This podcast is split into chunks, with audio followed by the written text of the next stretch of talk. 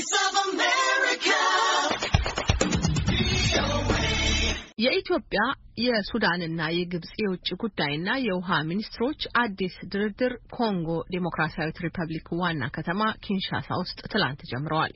ድርድሩ እየተካሄደ ያለው በአፍሪካ ህብረት ጥላ ስር ሲሆን የህብረቱ የወቅቱ ሊቀመንበር የኮንጎ ፕሬዚዳንት ፊሊክስ አንቷና ቺሴቤኬ ናቸው። የአዲስ አበባው ዘጋቢያችን እስክንድር ፍሬውን መስመር ላይ ይዣለሁ። እስክንድር እንደምናመሸህ። በዚህ ጉዳይ ያገኘኸው መረጃ ምን እንደሆነ እስቲ ለአድማጮቻችን አካፍለን። እንደምናመሸሽ ሲሆን ችም እንዳልሽው የሶስቱ ሀገራት የውጭ ጉዳይና የውሃ ሀብት ሚኒስትሮች ናቸው ኮንጎ ኪንሻሳ ውስጥ ድርድራቸውን የጀመሩት ትናንትና ዛሬም ቀጥሎ ውሏል። ድርድሩ እንግዲህ የኮንጎ ፕሬዚዳንት ፊሊክስ ሺሴኬዲ ናቸው በንግግር ያስጀመሩት። የኮንጎ ፕሬዚዳንት እንደምታውቂው የወቅቱ የአፍሪካ ህብረት ሊቀመንበር ናቸው፣ ከደቡብ አፍሪካ በመረከብ ማለት ነው። ሀገራቱ በአዲስ መንፈስ እንዲደራደሩና አንድ ወይም ከዚያ በላይ የሆኑ የተስፋ መስኮቶችን እንዲከፍቱ ጠይቀዋል። የኮንጎ ፕሬዚዳንት እያንዳንዱን እድል እንዲጠቀሙበትም አሳስበዋል። ተሳታፊዎቹ ለአፍሪካ ችግሮች አፍሪካዊ መፍትሄ ለመፈለግ ፈቃደኛ በመሆናቸውም አመስግነዋል። የሶስቱም ሀገሮች ህዝቦች የውሃ የምግብና የጤና መብት አላቸው ሲሉም ተናግረዋል።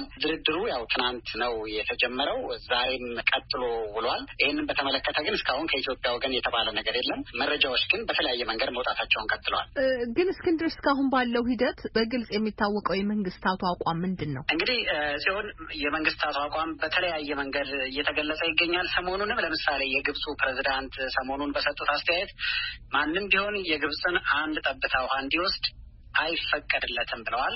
ያ ከሆነም አካባቢው ታይቶ ወደማይታወቅ አለመረጋጋት ይገባል ብለዋል። ሱዳን ደግሞ ሰሞኑን ዩናይትድ ስቴትስ፣ የአውሮፓ ህብረት፣ የተባበሩት መንግስታት በአደራዳሪነት እንዲሳተፉ ጥሪ አቅርባለች። ከተባበሩት መንግስታት በስተቀር እንደምታውቂው ዩናይትድ ስቴትስ እና የአውሮፓ ህብረት ከዚህ ቀደምም በታዛቢነት ሲሳተፉ ነበር።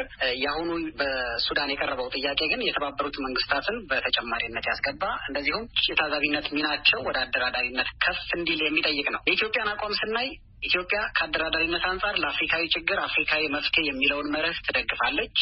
በሱዳን የቀረበውን ሀሳብም አትቀበልም። ከዚህ ቀደም ዋሽንግተን ላይ በፕሬዚዳንት ዶናልድ ትራምፕ አስተዳደር የተዘጋጀውን ሰነድ አልፈርምም በማለትም ጉዳዩ ወደ አፍሪካ ህብረት እንዲመለስ ማድረጓ ይታወሳል ሲሆን ነገር ግን አሁን በአፍሪካ ህብረት አደራዳሪነት እየተካሄደ ያለውን ውይይት ቀጥላለች ኢትዮጵያ።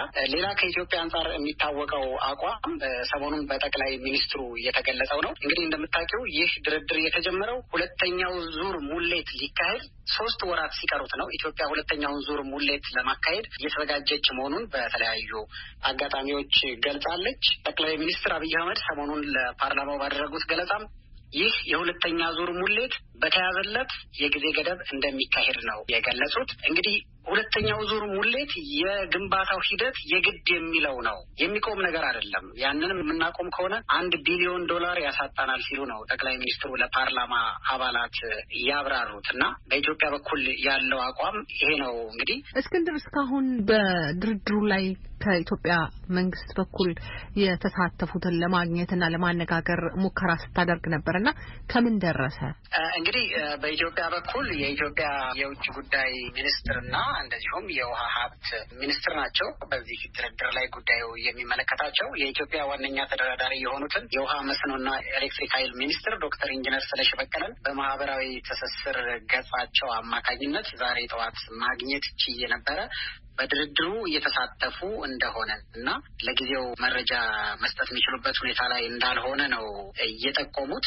እሳቸውን ለማግኘት የማድረገውን ጥረት እንደቀጠልኩ ነው። እንግዲህ ከእሳቸው ደግሞ ተጨማሪ መረጃ ስናገኝ መለስበታለሁ። እሺ፣ እናመሰግናለን እስክንድር። እንዳልከው ተጨማሪ መረጃዎችን አካተህ በነገው ምሽት ተጨማሪ ዘገባ ታስደምጠናለህ ብለን ተስፋ እናደርጋለን። ለአሁኑ ግን እናመሰግናለን። አመሰግናለሁ። እዚያም አድማጮች የሰማችሁት የዕለቱን አብይ ርዕስ ዘገባችንን ነበር። የትንታኔው መጽሔት ዝግጅታችን ይቀጥል።